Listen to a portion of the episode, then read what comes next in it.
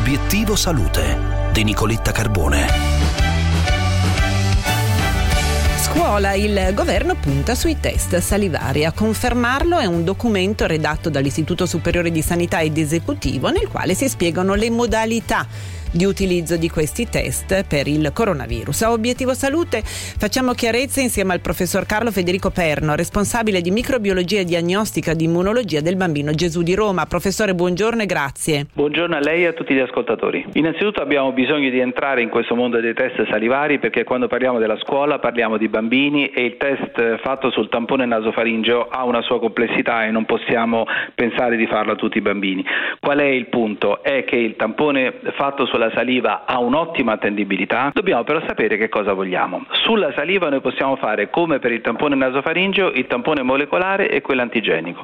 Quello molecolare ci permette attraverso un'alta sensibilità del test di riconoscere se la persona è infettata e quindi capire se lo facciamo nella scuola se il virus sta circolando nella scuola stessa, lo svantaggio qual è? Che richiede un laboratorio e ci vogliono 24 ore per avere il risultato.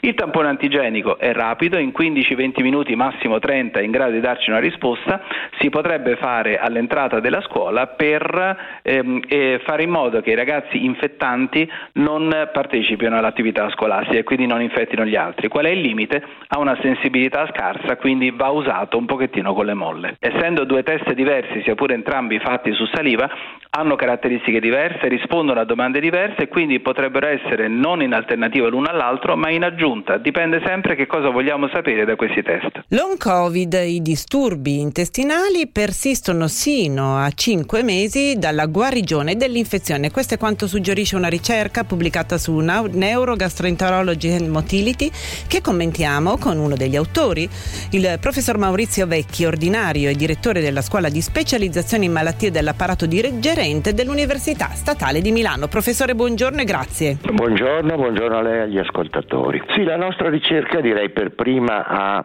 eh, valutato proprio questo aspetto del eh, residuo di sintomi eh, rispetto all'infezione acuta da Covid e in questo caso noi abbiamo reclutato più di 160 pazienti con una eh, infezione acuta nella storia e li abbiamo valutati a 5 mesi di distanza dalla guarigione.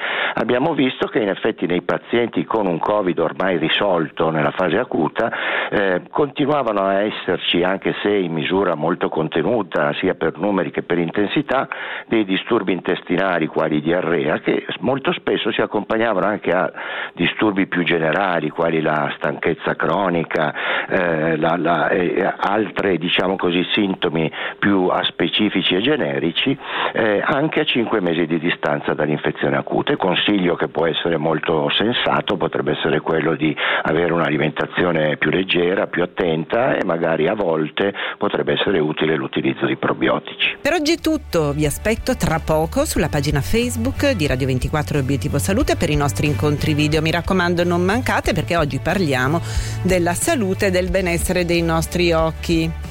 Quindi vi aspetto. Intanto buona giornata da Nicoletta.